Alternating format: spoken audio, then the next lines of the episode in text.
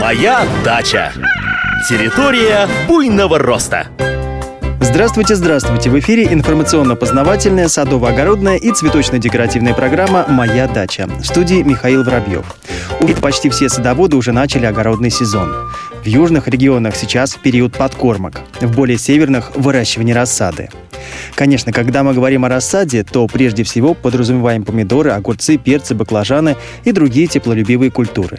Вообще же рассадный способ применяют, когда хотят получить более ранний урожай. Но способ этот, кстати, применим ко многим культурам.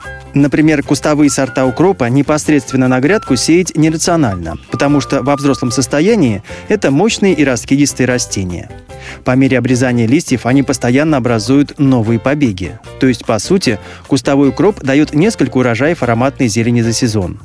Располагать такие растения на грядке нужно просторно, через 15-20 сантиметров друг от друга. Поэтому прореживание всходов – это лишняя трата времени и снижение потенциального урожая. На всякий случай напомню, что наиболее известные сорта кустового укропа – это аллигатор, буян и салют. Листовую петрушку тоже очень продуктивно выращивать через рассаду. Во-первых, урожай можно получить практически на месяц раньше обычного. Ведь одна из проблем этой культуры – длительное время прорастания семян. Иной раз всходов приходится ждать от двух до трех недель. А при рассадном способе этот период проходит у вас на подоконнике. Во-вторых, из-за более длительного периода вегетации розетки листовой петрушки получаются очень пышными. Для обычной семьи достаточно всего 10-15 таких растений.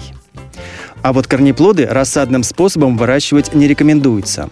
Прежде всего это касается корневой петрушки и моркови, потому что после пересадки подземные части у них приобретают неправильную уродливую форму. А вот свеклу пересаживать можно. В отличие от петрушки, всходит она быстро но ее семена обычно прочно сцеплены по 3-4 штуки, поэтому прореживание всходов – обязательная работа при выращивании этой культуры. При рассадном способе вы ничего не прореживаете, а используете все семена, которые взошли. Молодые растения на грядку можно высаживать густо, через 5-7 сантиметров. Впоследствии каждую вторую свеколку выдергивают и используют для приготовления летних щей или свекольного салата – Оставшиеся на грядке растения формируют крупные и ровные корнеплоды. Репчатый лук тоже можно выращивать в горшочках. В средней полосе России он считается двулетней культурой. В первый год выращивают маленькие луковички, так называемый лук-севок. Его сохраняют зимой в хранилище, весной высаживают и лишь потом получают товарный лук-репку – это промышленная технология. Но садоводы могут вырастить лук и за один год, если посеют его в начале апреля и посадят на грядку, когда почва станет теплой. На сегодня все. Хорошей вам погоды, отличного настроения и, конечно же, высоких урожаев.